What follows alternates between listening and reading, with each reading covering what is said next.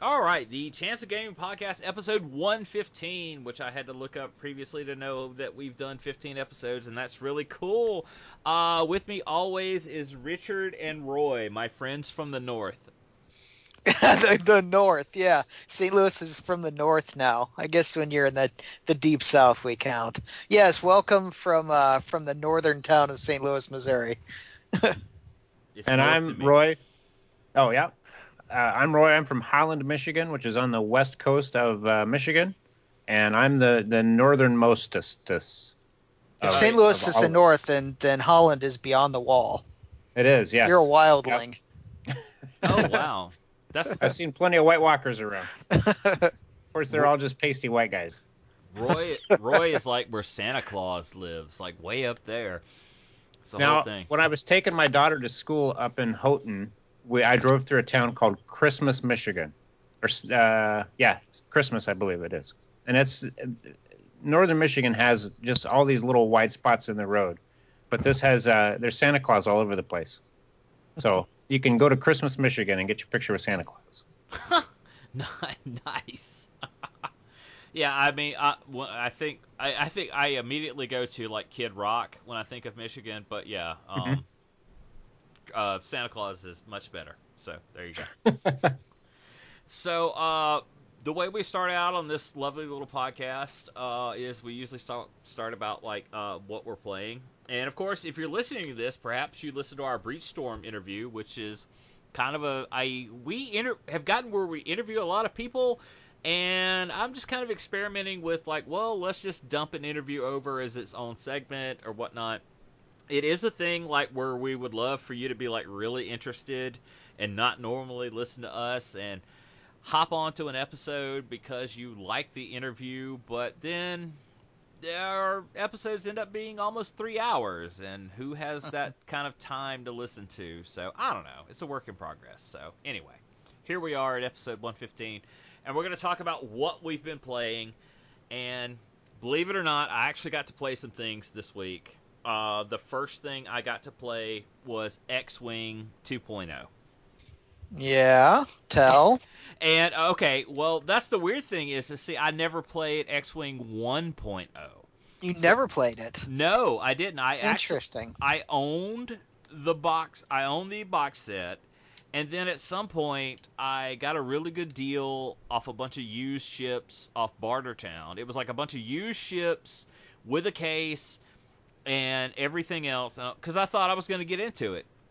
But I started like looking at it and like chasing the meta was like too big of a problem for me and even with all the stuff I had I didn't really want to fool with it, and then somebody made me an offer on everything I had. I actually got to keep the nice uh, case I had with it, and made like fifty dollars by selling like all the ships and stuff. So that was good for me uh, with getting it. So buying into 2.0 because I talked to a lot of people and a lot of things I've read was like the the meta is not that big of a thing. You know, they're adjusting the rules on the fly through the app and you know all this stuff. And so I just I bought in. I didn't get any conversion kits. I'm only buying 2.0 stuff. And I've had a lot of fun with it. I really did. Uh, the official uh, Army Builder app is leaves a lot to be desired. But, there's some uh, third-party apps out there that I've heard that are pretty good. I can't tell you the name of them, but I have heard there's at least a couple third-party apps that do a good job. There's one called Battlescribe that I found for doing Legion stuff. Uh, that's a free. It's a free app. I mean, it has ads and things on it. Um, Oh, yeah. But Battlescribe seems to be all right. Absolutely. They do Legion, they do Age of Sigmar, 40K, and a bunch of other stuff. Yeah, Uh, whatever you're into. Yeah, and uh, the one I found for X-wing is called Launch Bay. Uh, Mhm. is is pretty neat, and uh, yeah, it's just kind of learning just how the game is played and and stuff like that. Now I'm familiar enough with it um, that I play like Wings of War or Wings of Glory, whatever the thing is now. That's where Yeah. uh, X-wing completely stole all their stuff from.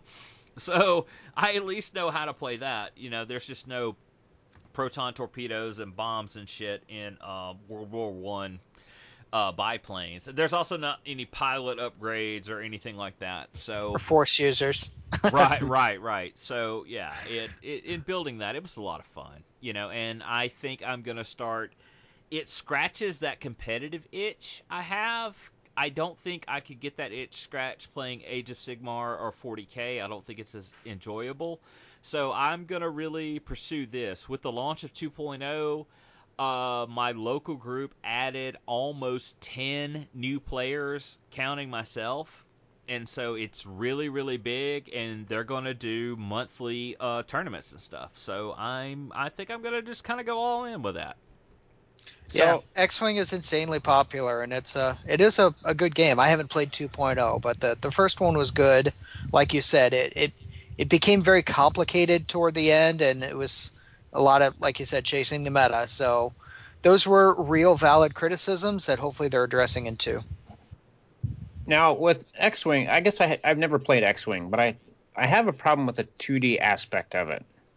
is there is there a way that that you can get a third dimension going on with it? okay. All right. It, you think you want three dimensions but yeah uh, what you're looking for is produced by a company called ad astra games. And i'll link this in the show notes. I got to meet um, the gentleman that runs it and I, i'm friends with him on facebook and i dadgummit i cannot think of his name. I actually got a demo of his of the system at gen con a couple years ago uh, through him, and it is really, really interesting, like how it's done, and it's com- more complicated.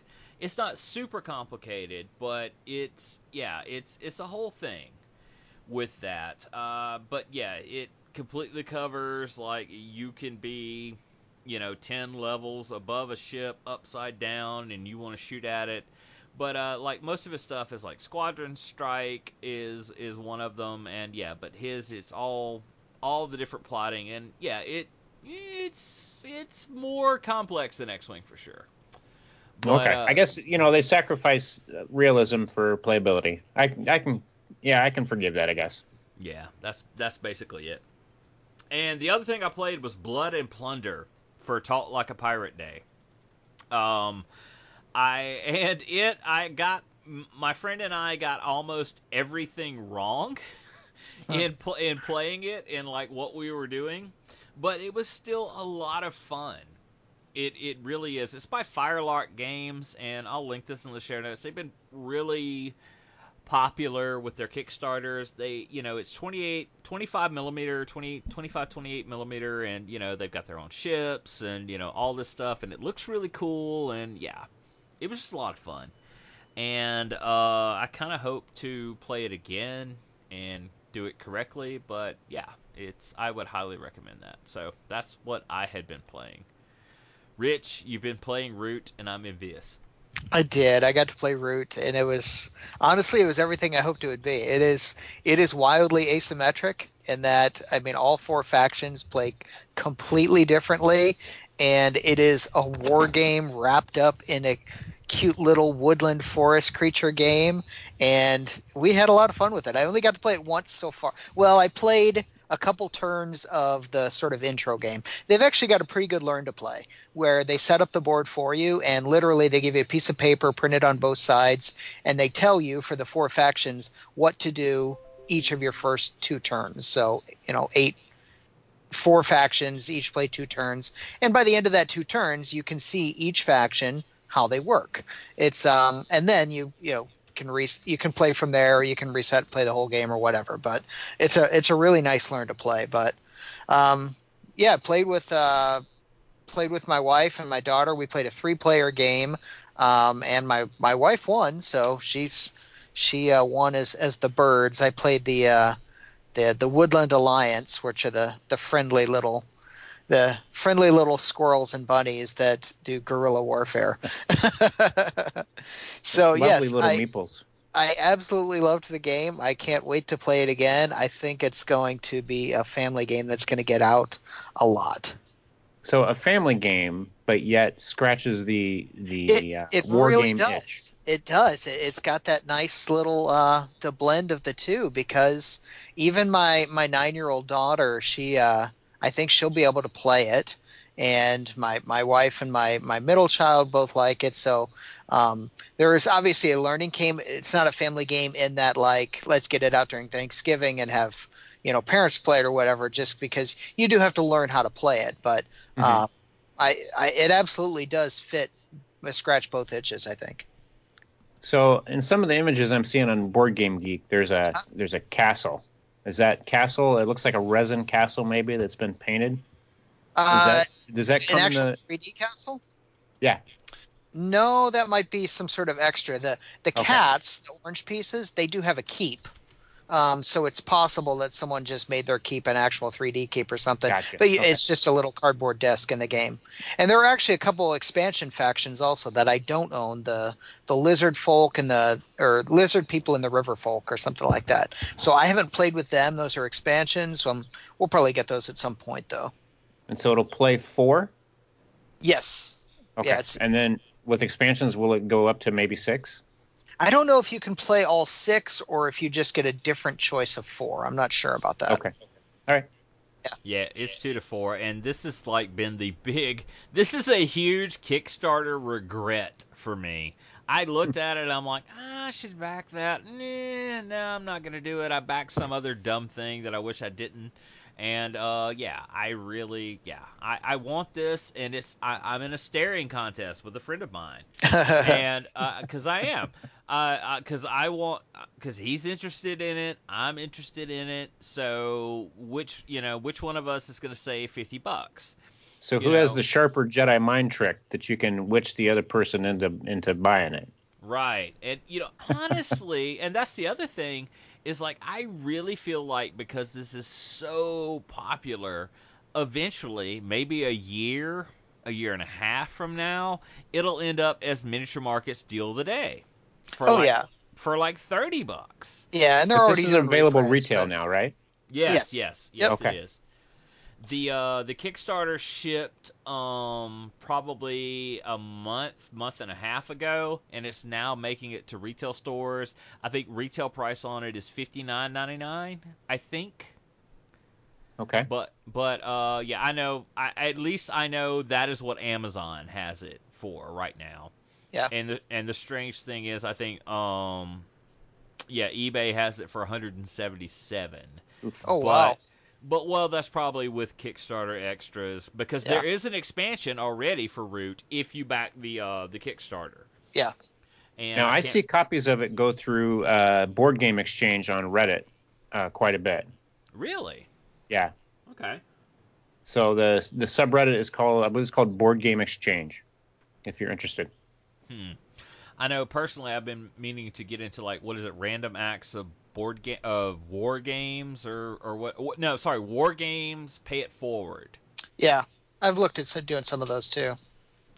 But uh, yeah. But anyway. Is that a um, is that a subreddit? uh, I it's either That's a on- s- I know they do it on BGG.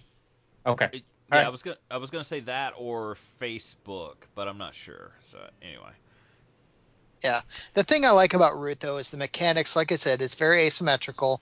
All four factions play very differently, but every faction in its own mechanics just makes so much sense. And you can see after two or three turns, the player that's been playing that faction, it just kind of clicks, and you're like, "Oh, okay, this makes total sense. This is the way it works for me." But then you're also trying to figure out the other players' factions because you have to see what works for them so that you can stop them from doing it. In particular, so like I said, my wife played the birds and she won, but the birds have a mechanic where they get more and more and more powerful and eventually they just crash and they have to sort of reset. Um, but if you're looking carefully at the bird's board, you can figure out how to make them crash sooner rather than later. So. And that's something obviously we didn't do successfully, but I will try to do next time. what else have you been playing? So I've also been playing Battle Hymn. I think I mentioned that last turn, uh, last uh, time we p- recorded. It's uh, it's actually it's called Battle Hymn Volume One, and it's got two Civil American Civil War battles in there, Gettysburg and Pea Ridge. I've only been playing Gettysburg so far, but um, I've just been playing it solitaire so far. I think I've got I'm going to play it against someone next Saturday. Uh, actually, two player like it's supposed to be played. It plays well solitaire. There's not a lot. There's no real hidden information in it, and it's a chit draw system, so those usually make for good solitaire games in the uh, in the two player game, you can use dummy counters for units that are out of line of sight, which I would definitely want to do. I think that would help in a, in a Civil War game, especially when you don't have a whole lot of you know intelligence. It makes more sense. It, it would you you'd be better off using your cavalry to actually ride them around and try to figure out what the other units are bringing. Um, but yeah, it's a Civil War game. It's got a beautiful map. It's got nice counters. The counters are really colorful, and the map is very sort of drab. It looks like something you would pull out in 1860 and have a battlefield map. Um, but the thing I like the most about it, it's got a really interesting um, combat timing system. So instead of the units just fighting when they get close to each other, every round the USA and the CSA each have a combat token, and when you draw that chit out of the cup, that's when combat happens. So it's going to happen twice each round, um, and being the attacker gives you a little bit of um, advantage because you get to do bombardment as well. Um, there is some, you do get an extra attack if the opponent is marching up to you. And then if you have the initiative in the battle, which is set by the scenario, then you can actually decide when to do combat, which is nice too. So I've uh, maybe there are other games out there that have that system. I've never seen a system where the combat was determined by a chit draw as well, and I think that's a pretty interesting mechanic. Okay. So that's called Battle Hymn Volume One, and that's got Gettysburg and Pea Ridge. Um, Pea Ridge is actually a battle right on the Missouri Arkansas border, so I'm interested in that one. And then they've got a battle two, uh, volume two that's already been announced. That one's going to do Shiloh and one other battle, so I think that's coming out next year. And I've been playing some more Pavlov's House. I finally beat it, just barely, but I did finally make it through the whole German deck and survive. And you know, um, it's a it's a fun game. I've talked about it before, but I've like I said, I I did finally beat it, so figured I'd point that out to everyone to say that I am now uh, now now survived Pavlov's house at least once. So that's been pretty much my my gaming recently. All right, cool. What about you, Roy? So let's see. I've been playing. Uh, I played Caylus, which I've mentioned this before. This is kind of the granddaddy of worker placement games. Um, it's a uh, you're building the castle, and then there's a, a, road that goes out of the bottom of the castle. It's a switchback road, and along the road there are various places where you can put shops. So uh, for every time you place a worker, you have to pay a coin, and then when somebody passes, then you have to pay two coins. And when the second person passes, then you have to pay three coins to place a worker down. So typically, when one person passes, everybody else passes right after that because they don't want to get soaked with all that money. But so this is a worker placement game, and um, I've played this maybe three other times. This is the first time I won, and I won handily, and I was I was mighty surprised, as was the uh, the guy that owns the game. Um, I beat him, and um, I was I was I was quite impressed with myself that I that I won Caylus, and I can't I I can't really point to any particular point where like okay this was the turning point, um, other than just happenstance and some of it was a little bit of luck and a little bit of having played it before, but um, is uh, it's it's a pretty old game. It's maybe from the 90s. I'm not for sure. Um, and uh, one of the first worker placement games is Caylus. Okay. And then I played. Uh, this is quite a while ago. I played a game called Mysterium, which is uh, there's another game called Dixit where you have pictures that are given out. So Mysterium. Uh, All right, hold, hold on. I have to laugh. Yes. Dixit. Tee hee. go go ahead. Okay. So Mysterium is a uh, board game where you have one person that's a ghost, and they may not speak, and they are sending their all the other players are um, psychics essentially, and they're sending images to the ghost is sending images to the psychics to try to identify the um, the the person that killed them.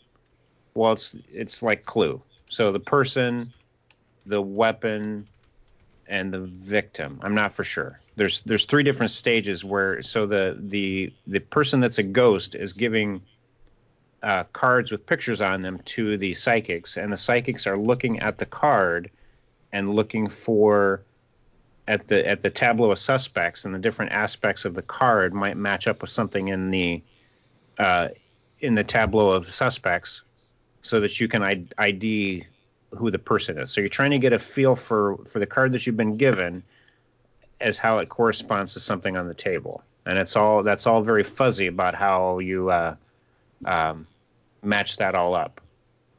So it's it's a uh, it's a it's a I guess I would call it a party game. It's um it's cooperative, so it's all win or all lose, um, and uh, yeah. So Mysterium. So uh, I've looked at this one before, and I I thought it looked like a lot of fun. How how quick is it to pick up? You mentioned it as a party game. Can people just pop in and immediately be able to play it? I think so. So like, I was given, I was a psychic, and I was given two cards, and um, there were a bunch of things that were round on the on both cards. So I was looking at all the different suspects, and like, well, okay, this particular card has a bunch of things that are round on it, so maybe maybe that's what we're going for. So I chose that, and it was, I believe, it was incorrect. Um, and yeah, so that's kind of the the nature of the of the artwork and the things on the cards. So there's um, there'd be like the drawing room is all red. So if you get a uh, two cards that have a bunch of red in them, well, it might indicate that that sitting room, or may just be some other aspect of those two cards that would correspond to a different room. So it's as far as the ease of picking it up, it's I don't know. It's not that hard, but it's it takes a little getting used to. Yeah. I will point out that um, there is a Steam version available if you're interested okay. in trying it out that way, and we'll link that in the show notes. I think right. there's an iPad version too, but I've heard that it's not very good. And you know the the artwork is very lovely to to look at, which I mean that's something that really, um, that's what draws me into a game is how is how nice it looks. Um, so like Scythe, I was I was in immediately. So with Mysterium, these the artwork on the cards here um, is very nice and and uh, and yeah. But anyway, Mysterium, and then I was playing um, a game called Altiplano with my wife, and that means in Spanish or in maybe in Portuguese, high plain. So it's a um, it's sort of like Agricola in that you're uh, moving your meeple around the board and you have to go in a path around the board. And so there's like the village, there's the market, there's the mountains where you can get uh, ore or stone or silver, or there's the ocean where you can get fish. Um, and so, like for instance, on, if you go to the um, like to the shore. If you put down a fish and a food, you can get a food.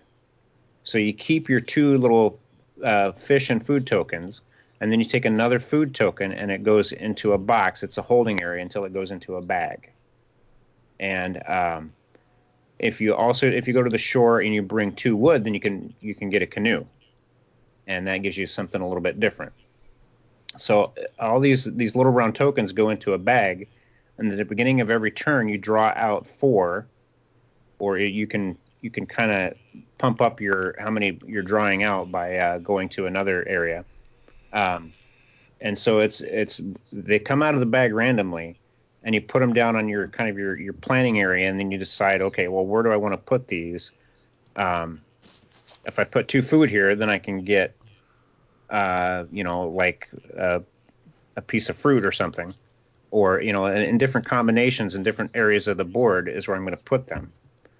But the thing is, is that I can only take an action if my meeple is on that spot.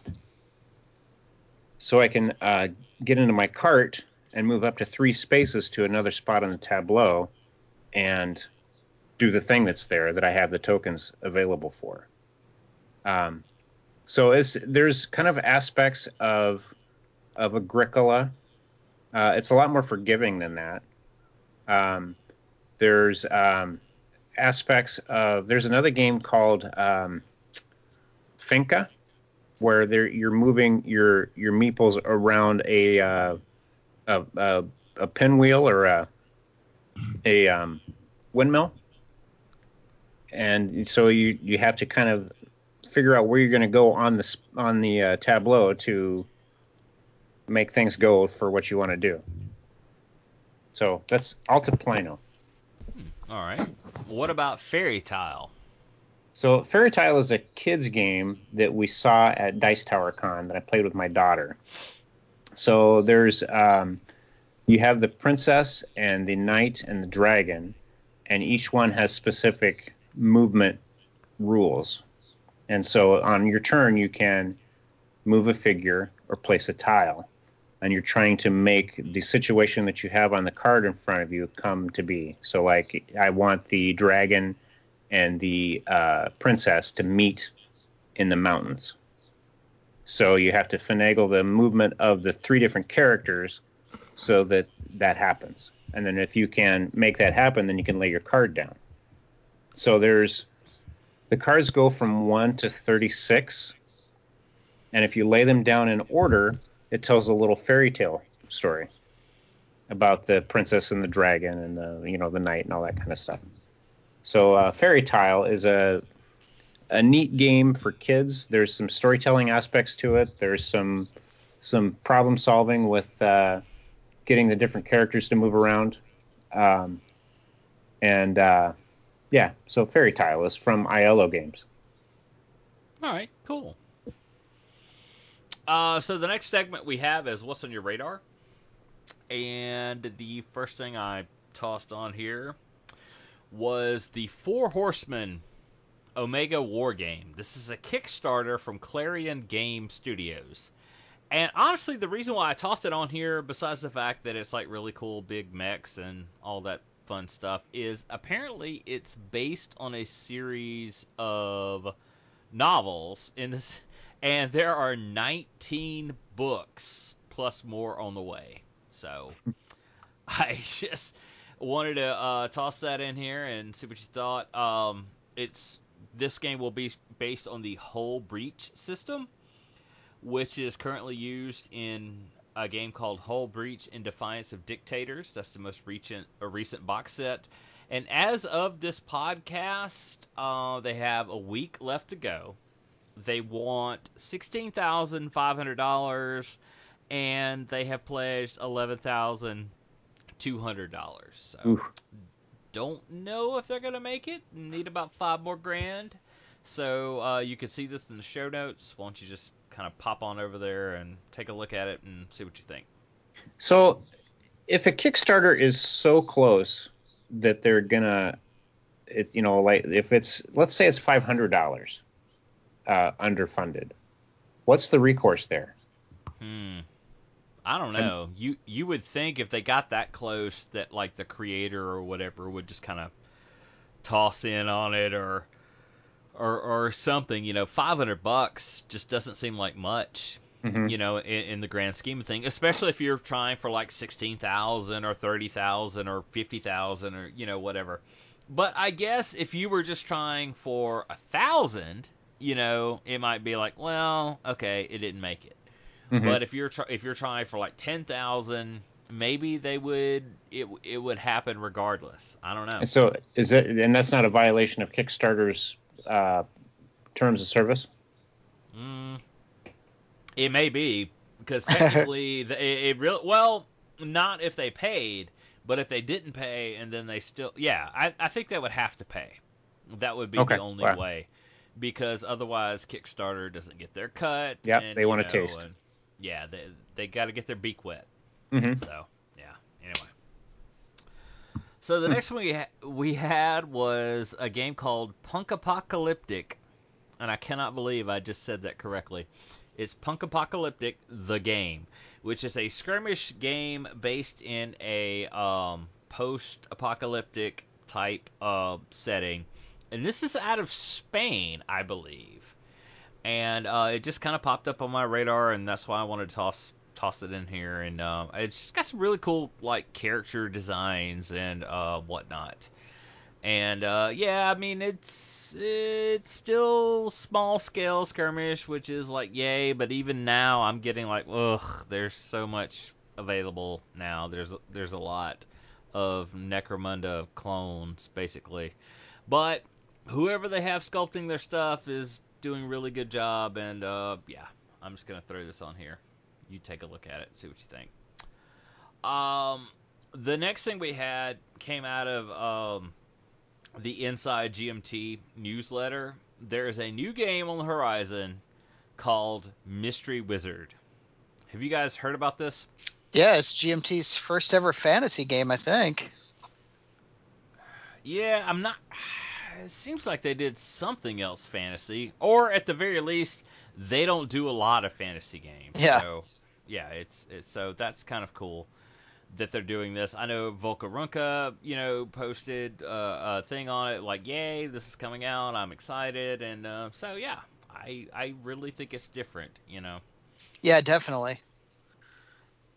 Hmm. because yeah, I, I see the the and you'll see this in the show notes.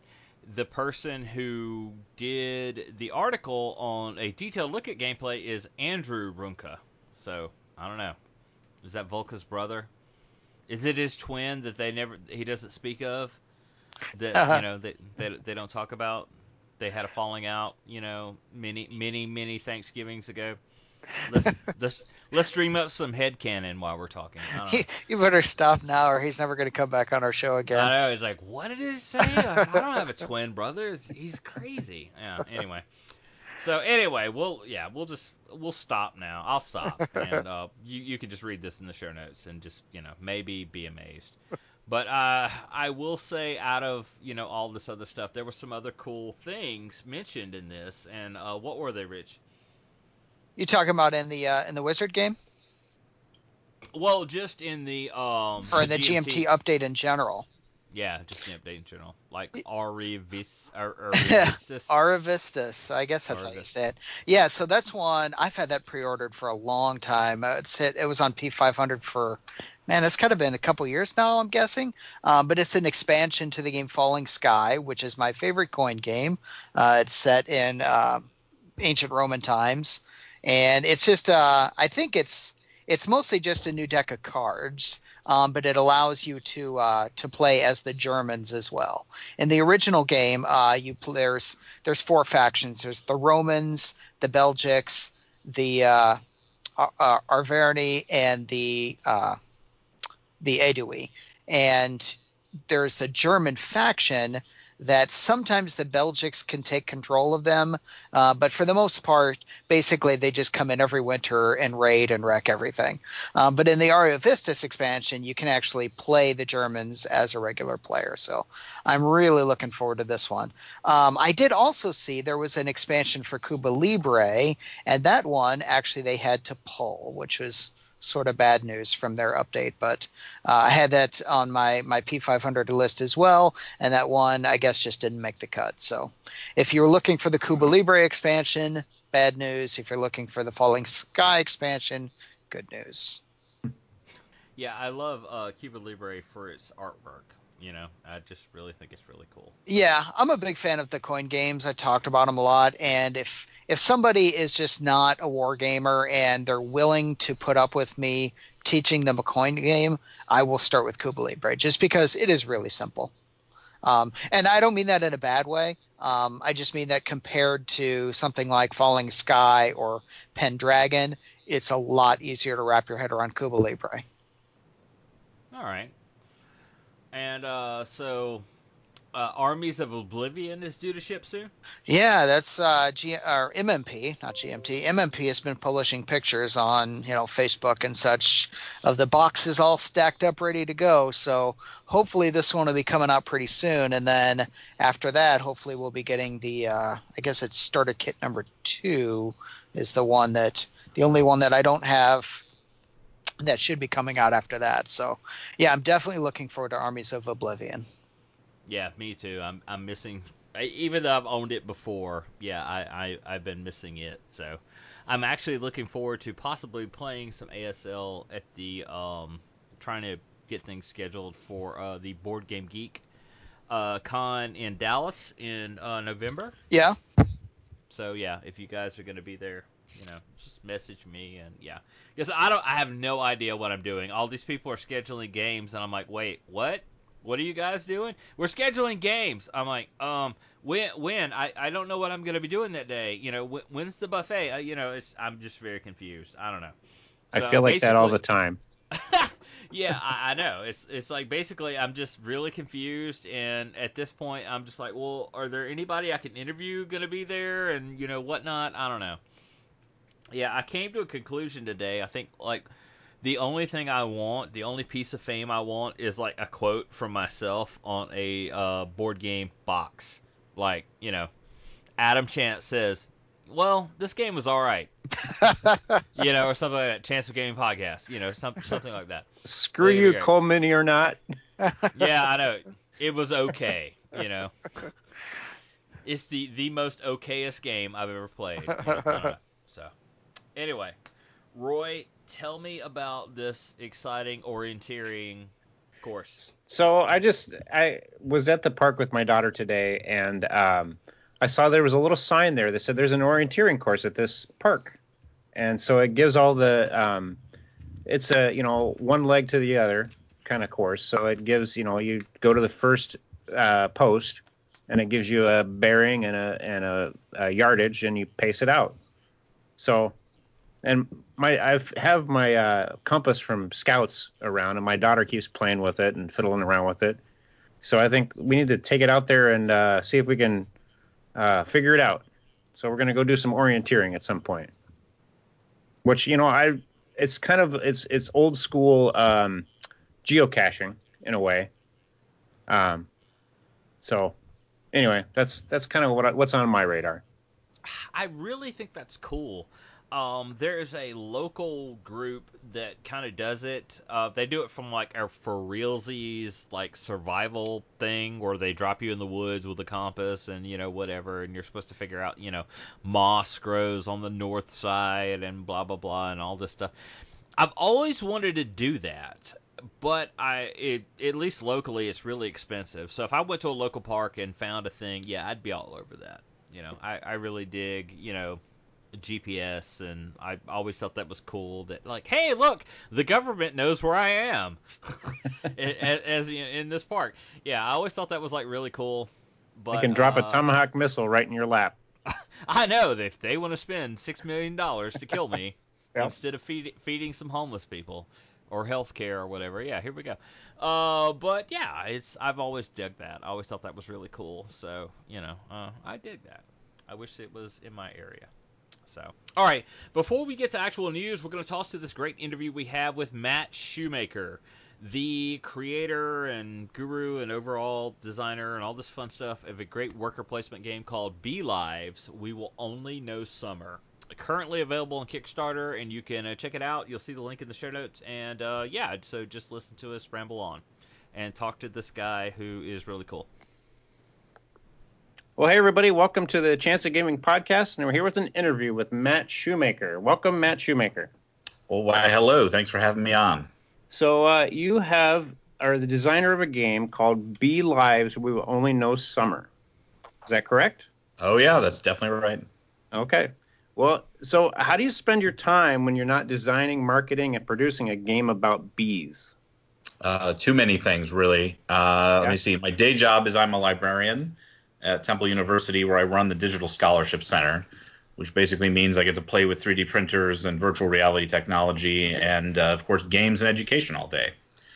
Um, and of course, because I'm making a game about bees, I'm also a beekeeper, which I've been doing for about eight years, and I got into that by mead making. So I wanted to have a way, a better way to get honey to make my mead because honey's expensive. So I thought, why not, you know, get some bees? And then that led into making more mead, which of course led into game design thoughts, and then eventually making games about bees. Oh, all right.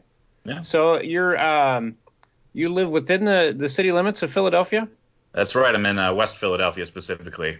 Oh my Okay. gosh, West Philadelphia, Born and raised? Born raised. Yes. Yeah. Yeah, well, not born and raised, unfortunately. I'm from Wisconsin originally, but yeah, Okay. I'm out in Will Smith's uh, home turf. So uh, you that's uh, like how, where do you keep your hives then? Yeah, they're in uh, West Philadelphia. I keep them in a community garden across the street from a cemetery. Uh, the community garden is an old row home plot that got destroyed.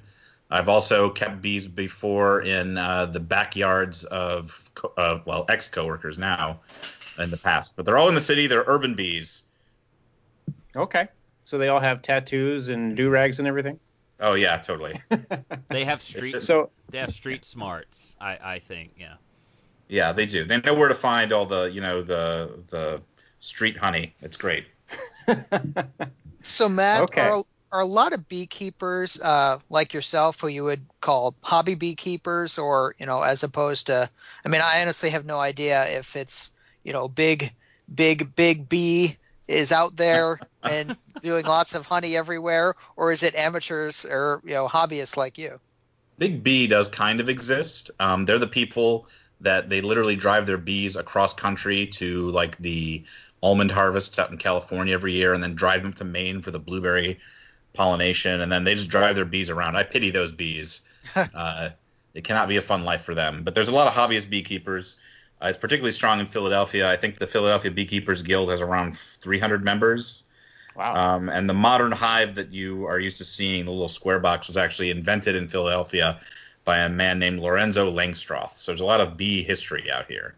So now I must confess, I uh, I keep wanting to say "Bee Lives Matter," but the, in fact, the name of the game is "Bee Lives." We will only know summer. Can you tell us about the the the title? Like, what does that mean? Sure. So originally the title was just We Will Only Know Summer, which I'm still a fan of, but then I figured no one knows it's a game about bees if I don't put bees in the title somehow. So that's where Bee Lives came from. Okay. But the, the reason it's bee, uh, we will only know summer is because uh, bees in the harshest time of the year, which in the Philadelphia region is summer, only live about 30 to 40 days. So in the summertime, it's all about bee warfare, and there's no food around, and it's super hot. And there's these poor little bees flying around, gathering nectar, whatever they can, or trying to fight off other bees or wasps and hornets and things. And all they ever know is summer and their sisters might go on and know the better times of fall and spring. Um, not that winter's a great time to be a bee either, um, but for those poor summer bees are the ones I decided to name the game for. Oh, and it, okay. It kind of also gives you a little sense of the game because the game is a little, um, it can be a little brutal at times. It is not a walk in the park. It's been compared to Agricola with people starving. Um, your bees can starve to death, things like that. Uh, so it's definitely uh, something to keep an eye on is that summer season in the game. Okay. So you're currently on Kickstarter now, and you have what about uh, two weeks to go? Yeah, a little over two weeks. I think 18 days specifically. Um, yeah, we started off and it's been going really good. This is my first Kickstarter. Um, I've been designing games for more than eight years, board games specifically, as part of my librarian duties. And this is the first one that I wanted to actually kind of bring to market and share widely with people outside of the classroom. So we hit our stretch goal very, uh, very early on, and I'm sorry, not our stretch goal, our funding goal, and we Mhm. just hit our first stretch goal yesterday, if I remember correctly. Um, so we're working on that, and we're gaining people every day. I think we we're uh, we've got more than 350 backers right now, if I remember correctly. I just looked, of course, minutes before this this interview. That's uh, that's got to be a great feeling to to see your your kind of all your thoughts and and efforts uh, kind of all come together, and see that it's Uh, going to come out. Oh yeah, definitely. I was very happy when we funded. Um, Yeah. I mean, I, I we put a lot of effort in getting the word out on the game before. I've been playtesting it and working on it for, for more than a year. Um, and uh, you know we were confident it was going to go over well, and, and it has. I mean, it's not Mhm. a gigantic blockbuster, but then again, we're a first time uh, game studio uh, with our first published game, and we're just getting people to hear about us. So, and, and you know, we have lots of beeples, which are awesome. If you want a bee themed meeple, they're not uh, gigantic, uh, super fancy miniatures, but if you are a Euro cube pusher, you will love these types of things. So I met you at Dice Tower Con, and that was at the beginning of July in Orlando. Um, how many conventions have you been to over the summer? Uh, let me think about it. Um, over the summer, I think I was just at three this year, but overall, since I started working on Bee Lives this past year, I've been to seven. So Okay. I've taken. I've the first one was PAX Unplugged. Then I was at uh, I think Unpub Eight was next. Then I was at Dreamation, which is a small con up in New Jersey near here. Uh, I took it to Gary Con, was its first real big public showing, which is a a uh, nice convention out in Wisconsin. And then I hit some bigger ones, Origins, Dice Tower Con, and then we had a booth at Gen Con, which was awesome. Um, if any of you, uh, I'm sure if you've been to Gen Con, you know it's nuts. It's even more crazy on the vendor side of things. I had Mhm. two demos going. We had the demos down to three to five minutes each, and it was just nonstop. People coming. Everyone was excited about Bee Lives, wanted to check it out. Uh, it was a great feeling. All right, that's good to hear. That's good to hear. Um, so why don't you tell us about the game? Yeah, so Bee Lives is a worker placement and resource management game for one to four players. It takes about 30 minutes per player to go through the game. Uh, you've got about eight actions you can take uh, with your bees, and each bee that you have can take an action. You start the game with three of them, and one of the things that's unique about it is that you both gain and lose workers in the game. Um, part of it is how you get victory points. So you earn points in the game by doing things that are good for the bees. Those would be swarming, which is how they naturally reproduce. Uh, when you do that, half of your workers actually leave the hive and create an AI driven opponent for you and your other human opponents that you're playing against.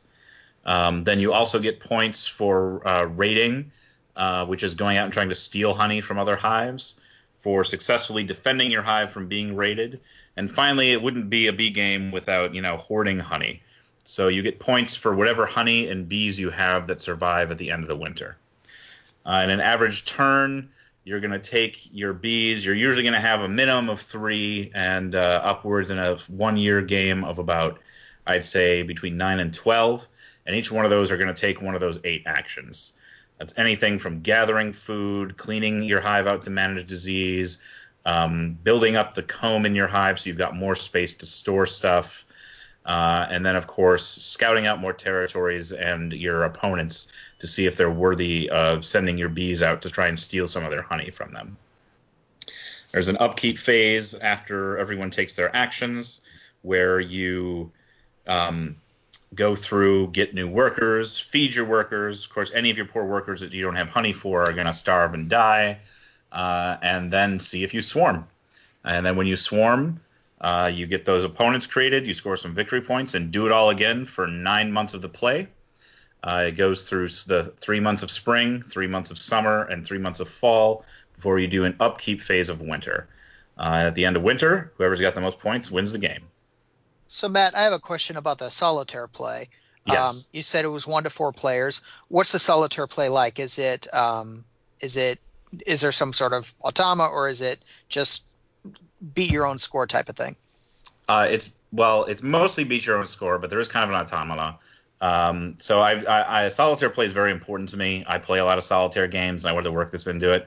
Um, so there's a few different options for it.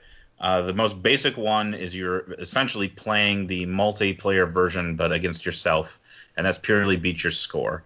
The reason this works is because when you're generating those wild hives, they are driven off of an AI. So that's where that automata comes in. And um, so you're creating your own opponents that you then have to plan against um, by knowing kind of the actions that they're going to take. There's a slightly more advanced version of that where instead of you relying just on you to create your wild hives through swarming, you're going to create them uh, through uh, just events that happen every month or two of gameplay, so every other turn or so. Beyond that, uh, and we just hit a stretch goal for this, we have uh, what I'm calling. Um, oh man, I'm blanking on it. How can I blank on this? Um, challenge cards. Thank you. Um, challenge cards, where these are different events where you basically have added victory conditions to the game. So you're trying to both beat your score and meet these conditions. They could be anything from having, say, a very high disease level to maybe the map needs to be a certain size. You need to complete a certain action in the game so many times, things like that. The nice thing I like about the challenge cards is that not only can you take them out through the card deck uh, to combine multiples and also pull them at random if that's the kind of challenge you want, but you could also add them in the multiplayer games if you wanted. I didn't design them that way, but it could work. Okay. I've also got some scenarios where you start off with a specifically designated map because the map is variable in this game, and there you need to um, survive different situations. It could be multiple hives on the map. It could be going through certain seasons or just with dealing with certain land types. And then finally, I've got a couple campaign modes created that go through two to three years of the game. A normal game only goes through one year of play. So this is 18 or 27 turns instead of nine, where certain things are happening. Uh, one of the ones I really like is called Wildfire, uh, where your hive starts in a certain spot and you have to actually move it across the map because part of the map starts on fire and gets destroyed and moves closer and closer to your hive every turn, and you need to make it to the to winter uh, without getting caught in that fire. Now, I had a thought about the uh, solo mode. I wanted to ask. Go for it. Okay. Uh, I, I've just seen a lot of Kickstarters offer the option, but I'm always curious if the game was originally envisioned with that mode, or was just kind of an afterthought to maybe encourage more pledges. Oh no no no! This solo has been in something that I designed it from the get go. Um, I like to do solo modes in my games for a few reasons. One, like I mentioned, I am a solo player, and I think that's important. And two, it really makes testing, especially the early stages, a lot easier to think solo first from the get go. Um, it just helps you design things more smoothly, and then you can kind of work that into the rest of the play. Um, that's how I like to design personally. I'd be very surprised if I didn't design uh, any future games without a solo mode for that reason. Um, and yeah, this is definitely not something just to get backers. Uh, the the solo cards were our first stretch goal. Um, just to be clear, they were included in the game as digital uh, only to begin with. Um, and now that we've hit that stretch goal, there are going to be physical components in the game. So they were always something part of the game. Uh, they just weren't physically with it until we unlock that goal. So, uh, along with uh, Bee Lives, what other sorts of games have you designed? So, a lot of my games that I've designed in the past have been for educational uses. So, uh, I'm a librarian and an archivist. So, a lot of what I've done has been working with archival and library materials to kind of run people through excuse me run people through simulations to understand hor- historical um, kind of interactions Okay. i uh, worked a little bit with uh, Brian Mayer on um, freedom the underground railroad. Uh, i didn't do too much with the, the gameplay itself but i did write the historical background for that game. And then i've done a lot of things for uh, working with for example teaching people about labor movements, um, corporate monopolies, things like that through types of uh, train games, um, modifying those, um, going through some kind of uh, civilization simulations, and then uh, we continue to work on uh, other types of games. Just just this past week, we were designing a game um, using soccer uh, in the 1930s and its rise to teach about globalization. Really? Okay. Yeah, that sounds So- really interesting. Yeah. We uh, actually, I think we talked about the Freedom game a couple of weeks ago Yeah. uh, in our Yeah. regular podcast. Yeah, we mentioned it when we were talking about basically sort of controversial topics, in the we were talking about the uh, the New Hollandspiele game, this this guilty land. which Oh, is okay. about uh, the Slavery, slavery yeah. policy. Mhm. Yeah. Yeah. So, do you have a favorite designer? Uh, yeah, I would say for my uh, current modern games, I'm going to go with uh, Uwe Rosenberg. Uh, he Okay. inspired uh, part of what got me to make Bee Lives in the first place. I just started playing like Caverna and um, uh, Feast for Odin, and really, I don't know, I just something in it just sparked me. You know what? I could take some of this and make a worker placement game about bees. Um, so he's been really kind of, uh, you know, I've been, he's been in my brain a lot lately. Well, you, you said you you described it as Agricola with a lot more starving, right? Yes. Or somebody else did. Yeah, other players have said that. I haven't made that Okay. comparison, but I've had several playtesters say that. Yeah, when I play Agricola, there's a lot of starving. Cavern is easier, but Agricola has a lot of starving in it. So another question we had here, uh, Adam, you're going to ask something about the honey, the one of your tiers as far as the honey goes. Oh yeah. The, um, the samples of honey. Yeah, you have a, a tier. One of your tiers is for honey samples of Philadelphia honey samples. And I was just curious, like, uh, is it difficult to ship that overseas, you know, with customs and whatnot, or even in the U.S.? Uh, in the U.S., it's not a problem, and that's why we're limiting that tier to U.S. only. Oh, Um, I would I would love to ship that tier overseas, um, but that would be a shipping nightmare, unfortunately, and something we don't want to deal with with customs. So Aha. we've got to leave it, unfortunately, to a U.S. only tier. Okay. Okay. Now you are a beekeeper, or what is the correct term? It's actually apiarist. Apiarist. Um, How, do- how do you say it? I, I, I think that's right, apiarist. I mean, Okay. bees are kept in an apiary, so I never hear anyone use that term, though. I mean, it's always you're a beekeeper. So All right, there, there you go. Uh, and you guys are much better than wasp keepers, you know. no, wasps, are- wasps are terrible. Those guys Yeah. are like the jerks of the insect world. Yeah, they, yeah. Now- it- you know, beekeepers are apiarists, wasp keepers are just assholes. So you Yeah. know, that's, that's the whole thing.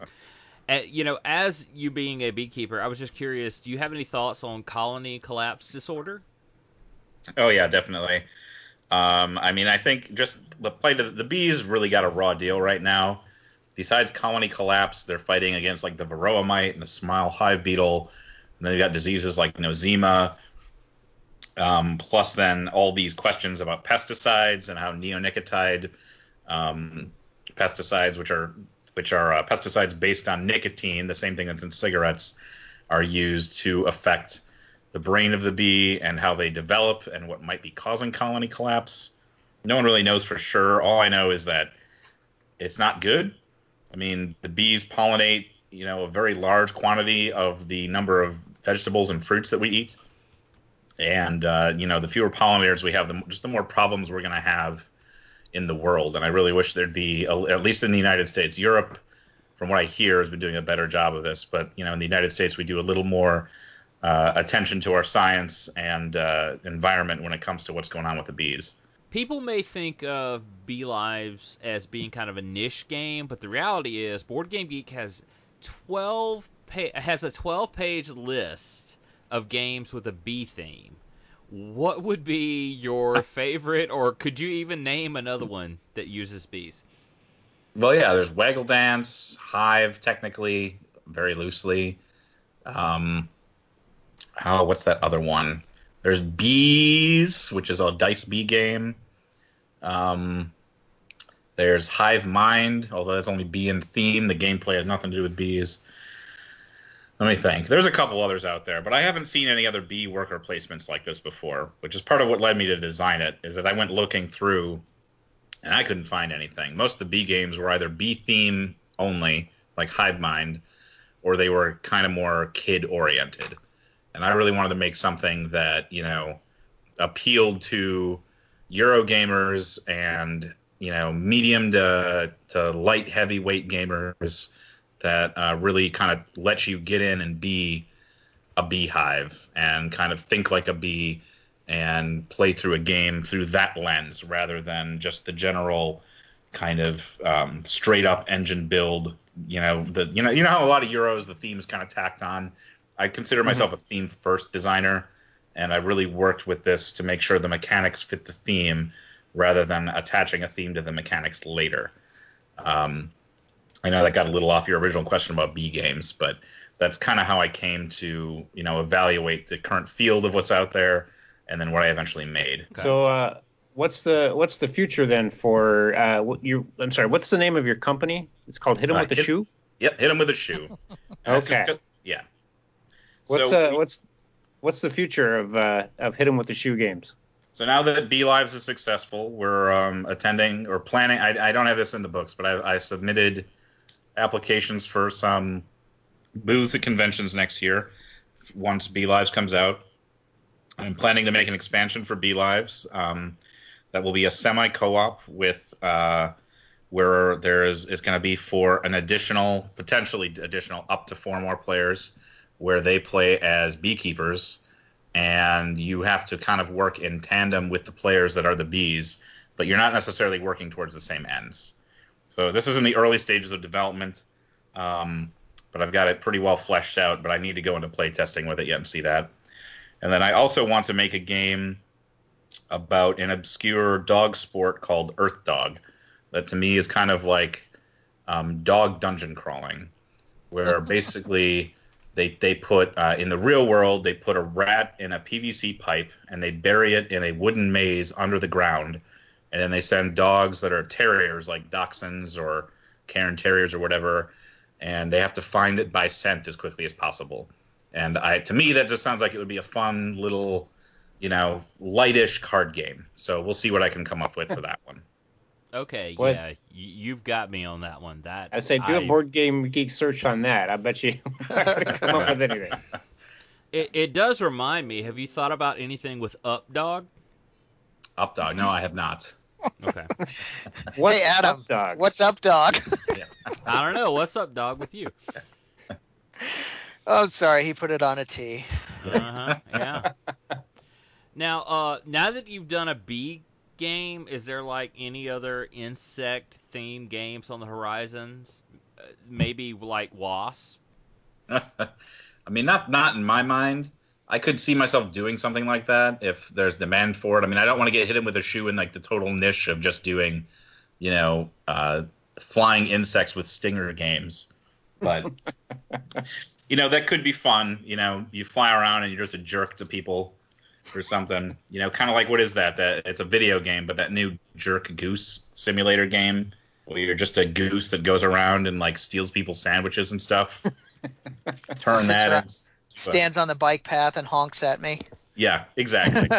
Just make that, but make it tabletop and with wasps. I could I could see maybe doing that, but but no, nothing in the immediate future short of that expansion I talked about earlier.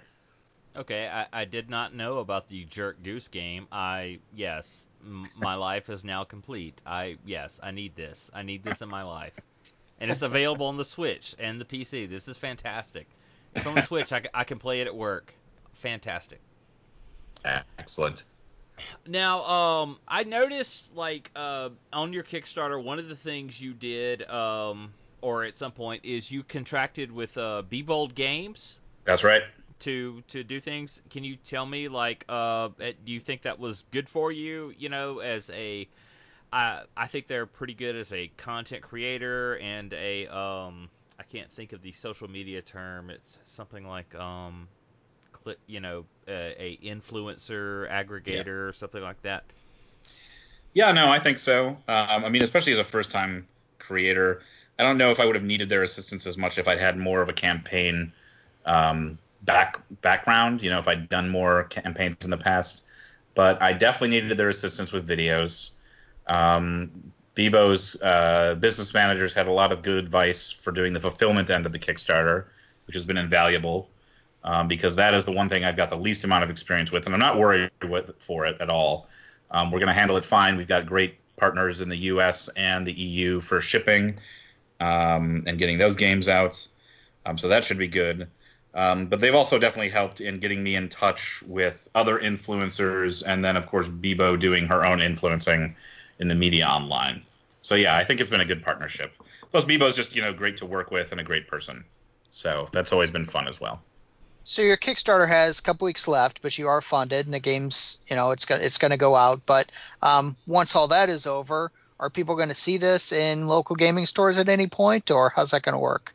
Yeah, so I've got several retailers that have pledged for the game, and I'm hoping we get some more. But unless uh, the funding gets considerably higher, uh, at least for this first print, it will not be in retail stores. I just can't Okay. get the, I can't get the numbers. Um, but with the expansion coming out, and then plus with us going to show this game at conventions, it's definitely a possibility with a second print run. Yeah. I'll bet homeschoolers would be interested in this. Homeschoolers really like educational games, and I could see this. Um, uh, we're, we're a homeschooling family, and I, I can just really see this game selling at homeschool conventions. Okay, yeah, I can believe it. I've had a lot of homeschoolers uh, approach me about it actually, so I can definitely see where that would be a good tie-in. You know, there is. I did notice you. Uh, one of your tiers is um, a copy for the backer and a copy to be sent to a local school or library. Yep. That, I think that's great. That's uh, let's see, how many? You have 13 backers doing that at at moment or at the moment. Yep. No, So- I mean that's something I definitely want to promote is getting. I mean, this game is not. It, it's there's an educational component to it, but it's not designed as an educational game. Mhm. It is designed as an entertaining game for gamers first, where you learn about bees through play. So through that, and uh, you know, like I said, I've got a lot of experience making games for to learn to teach people things, uh, particularly at the high school and college level. And um, I think that translated well, and it can continue to translate well by getting this game into schools and libraries for people to kind of play with and check it out. So anybody who who agrees with me on that point, I want to, you know, we're subsidizing the game a little bit. I mean, we, you know, we've got to work with the cash we have based on what we pull in the Kickstarter. Um, but you know, we want to help them out to do that to get these games into the hands of libraries and schools. Now, one of the other pledges that I'm interested in is at the $2,000 level. That's at the beekeeper level. Is the ultimate Bee Lives experience. Oh yes. All right. Oh yeah. Not only do I get a copy of the game, I get to come to Philadelphia and experience a day of beekeeping activities. Can you explain a little more about that? Like, I know I have to pay for my own flight or train or ever how I get there, but uh, what more does this include? Yep. So anyone who does that level would come out to Philadelphia. We would go out to my personal apiary out in West Philadelphia, and I would take you through doing hive inspections and show you what generally everything you need to know about inside a beehive, anything you need to know about getting started to keep bees yourself. Take you around to a couple of the other local areas of people of the Philadelphia Beekeepers Guild. Um, we're of course uh, going to do that. I'm also happy to you know talk about and show different landmarks of bee hist- history within Philadelphia itself. Um, there will be copious amounts of honey eating. Uh, there will be a nice dinner that will be themed off of you know foods that's either pollinated by bees or that you know pair well with honey. There will be mead tastings, and of course the game the evening will end out with a night of playing bee lives against me or with me, you know, depending on however you want to view it. Um, to round out what I hope would be an awesome day. Now, will the dinner be provided by you, or will we'll get a restaurant? How does that work? Now the dinner uh, would. I mean, to be fair, we haven't planned out that far, but I'm planning on doing that at a restaurant. There's plenty of restaurants out in Philadelphia. Um, that kind of Cheesesteak. Yeah, well, there's cheesesteaks, honey covered cheesesteak. There you go. How's that? Okay. Um, no, cheesesteak for lunch maybe, but for dinner, I think we would go to one of the more uh, kind of farm to table establishments Uh-huh. that work well with local produce and uh, that we've worked with before on you know doing kind of food programming for uh, the beekeeping events that we do out here in Philadelphia as part of the Beekeepers Guild. Okay. What about going to Right. Patty's Pub? Could we do that? That is definitely an option if that's what people want to do. Okay. Just curious. Yeah. All right. Well, Matt, thank you for talking with us. And uh, as a final question, what is your ideal breakfast? My ideal breakfast. Hmm. Yeah.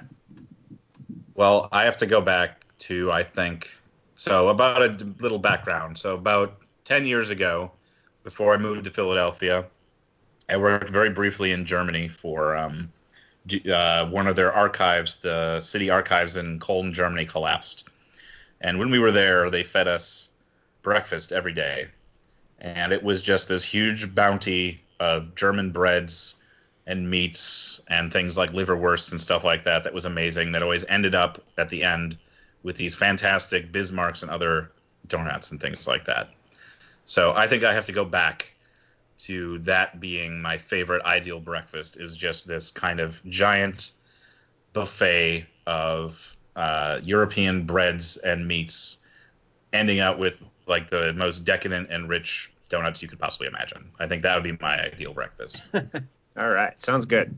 Yeah. So, Bee Lives, you will only know summer. Available on Kickstarter now. There's uh, what uh, two weeks left, something Yeah, like just, that. just about a little little over two weeks. Yep. Okay. So if people are interested, they can go check it out on Kickstarter. Yep, please And, do. uh, you can, yep, oh. look it up on Kickstarter, or you can just go to beelivesgame.com. It'll take you right there. All right. Thank you very much. Yep, thank you. Thank you, Matt. Thank you. And we're back through the magic of editing. It's just really fun and cool and stuff like that. So, the next I went and made a sandwich. I know, really. Yeah, it's like yeah. I did. Yeah, I, I, I wrote a novel and you know did all this stuff and got another degree. It's it's fantastic. Yeah. So. So uh, the next thing we had is uh, Rick and Morty. Look who's purging now, a card game. I know from some freelance work I've done with a uh, local vendor. Rick and Morty is super popular. I know this may be hard for you know some people to believe. Yeah, it is, and uh, it is very attractive to people wanting to play games. And this particular game, which I have no idea how it plays, I do know it is based on a particular episode. Uh, it's I will say though it's only MSRP is only 15 bucks. So, you know, it's probably worth you checking out. And uh, yeah, it's look who's purging now. I now in my from my own perspective, also in this particular article that you'll read in the show notes is Challenge of the Super Friends, which is a card game coming out, and it's has the same MSRP of 15 bucks.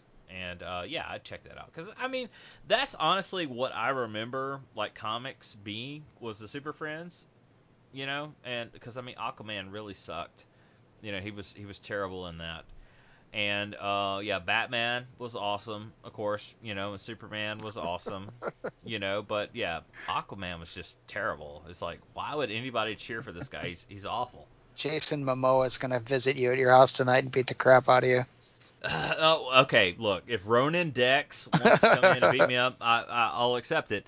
Yeah, he's he. If, look, they could not have cast anybody better, in my opinion. It's like, yeah, he, he's perfect. Boom. Yeah, that great. And I'm a huge fan of Batfleck too. It's like we we cast Ben Affleck as Batman. I'm like, oh my gosh, perfect, perfect. I love Batfleck. This is great. So anyway, we're we're getting out of here. Uh moving on is uh, Warlord Games post a guide for getting into Black Powder Second Edition. I will mention at this point that I approached them like, "Hey, uh, I have a shitty little podcast that has like you know seven listeners, and I would love to give away a copy of Black Powder 2.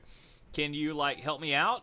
Um, you know, I don't even need you to send it to me. I'll just tell you who won, and you can mail it off." And they never responded. So there you go.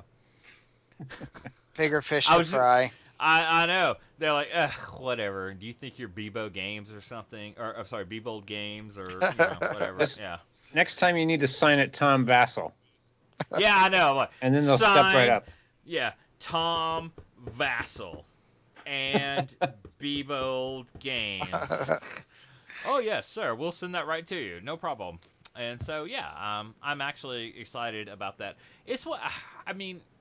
I'm just well, I collect rule books. I read them, and you know, I kind of hope that one day I'll I'll play and whatever. But yeah, Black Powder is something that's really interests me forever, and I've had several friends that have it too, and we just buy rule books and we build forces and we never play. So you know, Yeah, I can't that's wait. To, that's the thing. I mean, if if someone if I was at miniature market and someone had this on the table, I would love to play it, but yeah, it, we've talked about it before. If you're the only one that owns it, then it's not much fun. So Yeah, I, I'm a big fan of R- Rick Priestley and his rule style, you know, and all that stuff. And eh, I'll buy I'll buy this or get it eventually, and you know whatever. So anyway, moving on. Okay, and if, if it happens that I actually get some to give away, I'll let you know. in the meet in the, in the meantime, drop us a line at chanceofgaming at gmail.com, and I'll send you a sticker or a dice bag. It'll be great.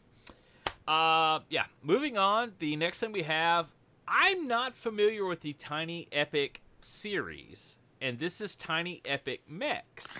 yeah, we talked about this in one of our early episodes. I know I brought it up because I remember people going crazy about it. The Tiny Epic series, there are I'm going to say at least six, maybe as many as ten versions of it. And honestly, I've played one of them. I can't. I think I played the fantasy one, and to be perfectly honest, it was okay. I mean, it was fine. It was enjoyable, but it definitely didn't make me want to run and pick it up. But it is a very popular series. There are a lot of people out there that are in love with it. And when they saw Tiny Epic Mechs, Facebook blew up for a while. So now it's out here on Kickstarter. $15,000 goal and they're at $413,000. So I think they're going to be okay. You know, yeah, the, it, it, it, go go ahead. I- I'm so- the the the the jacked up meeples look pretty cool. So Yeah. it's a meeple with little plastic overlays of of of uh, guns and yeah. Yeah.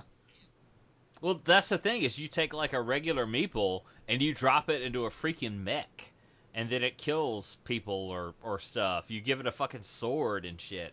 Mhm. Uh, I, I know. Uh, I've looked a lot at the zombies thing where your meeple can like drive a motorcycle and have like an Uzi and you know and all this stuff. Uh, mechs are right up my alley, and this looks really cool. And apparently, it's super popular because, like you said, they're almost at half a million dollars. All they wanted was just a teeny tiny fifteen grand. You know that it, they wanted like a, a you know a slightly used Toyota Celica in dollars, and they're like, no, no, no. Here's ha- we need half a mil. You know, here you go. Here's half a mil.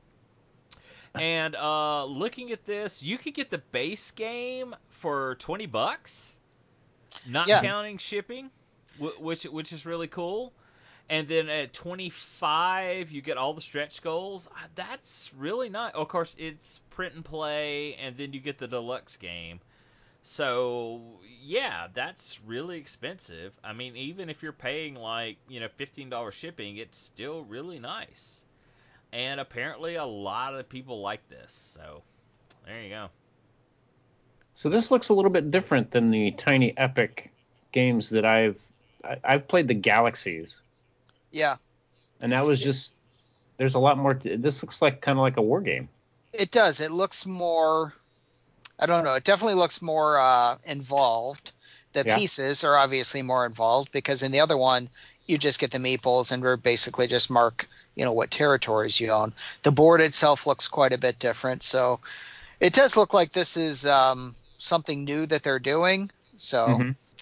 we'll see how it turns out. Like I said, I've played the. Uh, I think I played the fantasy one and it was fine, but it wasn't anything I was crazy about.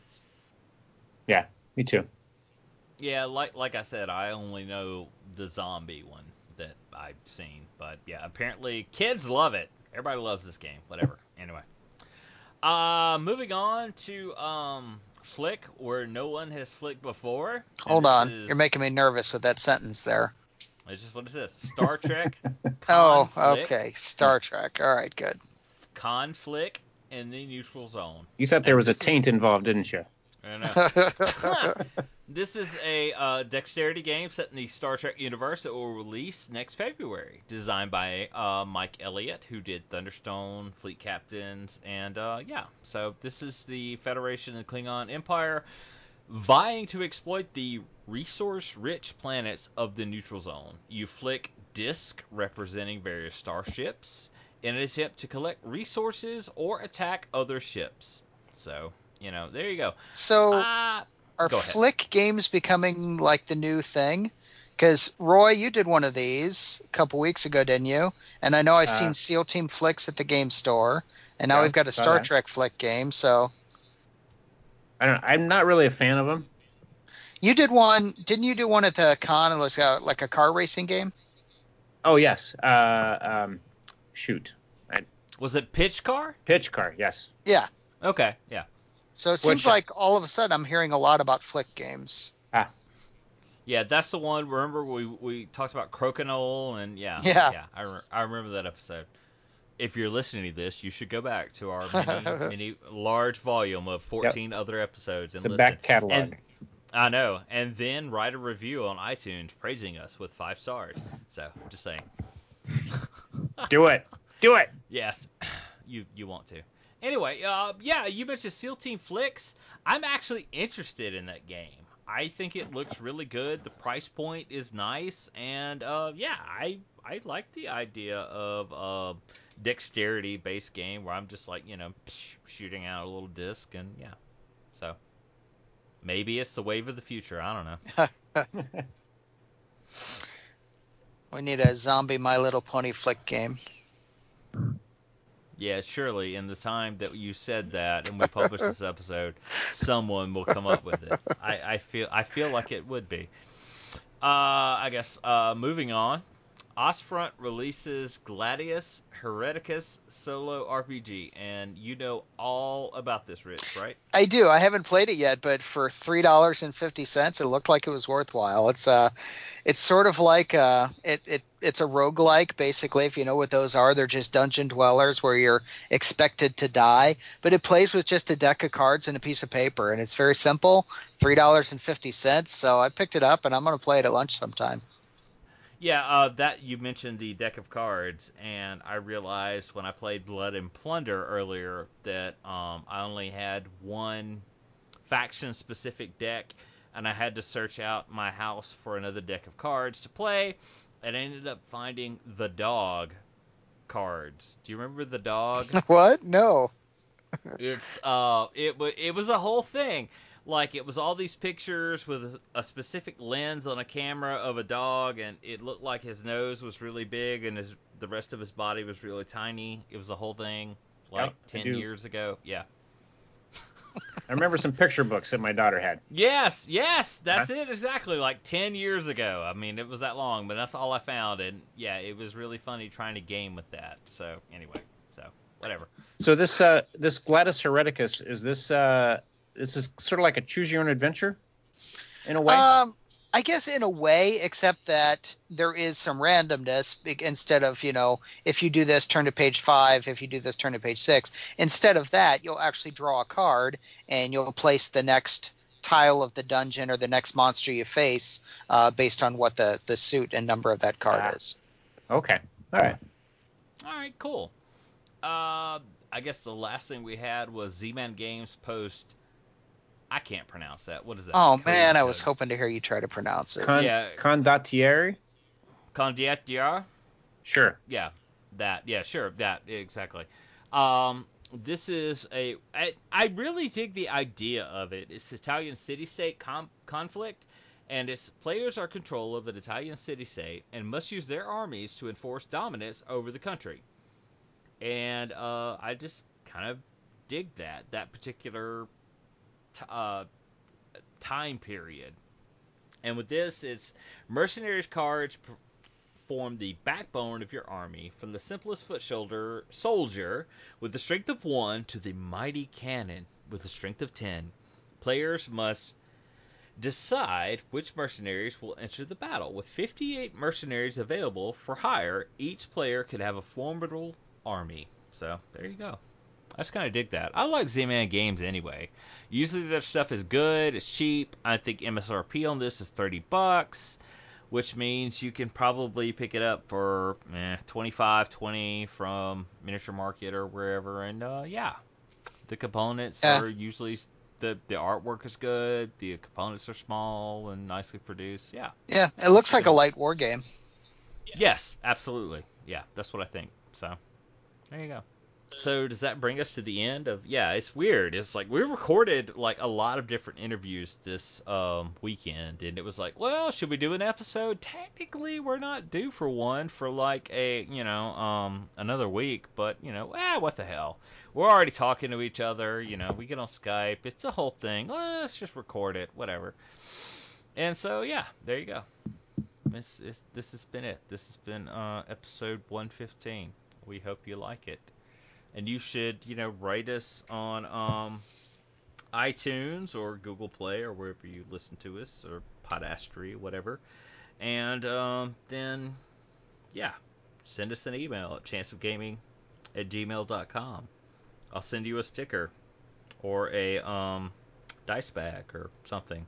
yeah, just just do that. I love the feedback. We when we occasionally get feedback, like on Twitter, more often than not, they're like, "Oh yeah, I love you guys. You talk about different stuff." I'm like, "Oh yes, thank you, thank you for some direction," because we're just kind of just doing this. Because like Roy asked me, like, well, what do you think we should do for this? I'm like, I don't know, Roy. I don't think anybody cares. It's just like we do it, and they're like, yeah. They're like, we like that. Whatever you're doing, it's fine. It's great. I'm like, okay. Well, just let me know if we do something wrong. All right. so yeah, all right. Yeah, Well, let us know what you so- think, but be nice. Oh, yep. So uh, I want to thank Matt Shoemaker for coming on and talking to us. And I, you can probably all tell that I have a new mic now, and I don't sound like I'm in the bottom of a swimming pool. So yay me. I know. I, I I'm gonna posit the conspiracy theory that Roy's been replaced by by by a different point. Ray Ray s- replaced Roy. By someone with better audio. And yeah, it's like, oh, maybe they won't notice. I was like, no, we we know. Yeah, it, it definitely sounds different. So anyway, uh, you can follow me on Twitter at Roy Toy Cowboy. If you follow me, I'll follow you back. And I want to encourage everybody that's listening to register to vote if you're not registered, and then uh, go vote. We're about five weeks out from the election, so Oh yeah, that's true. It's a very big heard. election. Yes, even especially here in Mississippi, it's a very big election for us with uh, senators. Uh, I, for us locally, the Trent Lott position is coming open, and uh, yeah, so yeah, always register to vote. and if you want some advice on which way to vote, just tweet me and I'll let you know. Yes, yes, he will. Yeah, you can find me on Twitter at Trappier Jr. I'll be there, or at stlwargamers.com. And next Saturday, the last Saturday of every month, is our monthly uh, wargaming day. So if you are in St. Louis and you want to come play a war game, please come join us. It'll be great. Oh, that reminds me. Yeah, um, get get my T-shirt to me. I feel like I paid Yeah. for somebody's I well, at the last. So the problem the is last- after uh, after the ASL tournament, we usually take a couple months off ASL. So I haven't seen Jim since that tournament. Uh, I will catch up with him and I'll get it from him though. All right, yeah, I figured like I bought you know a couple people some nachos that that day with my T-shirt contribution. So yeah, I'm just yeah looking for it. Anyway, so anyway, episode 115. Thank you very much, and uh, we'll see you back next time, guys. Good night, everyone. Thank you. Party on, dudes.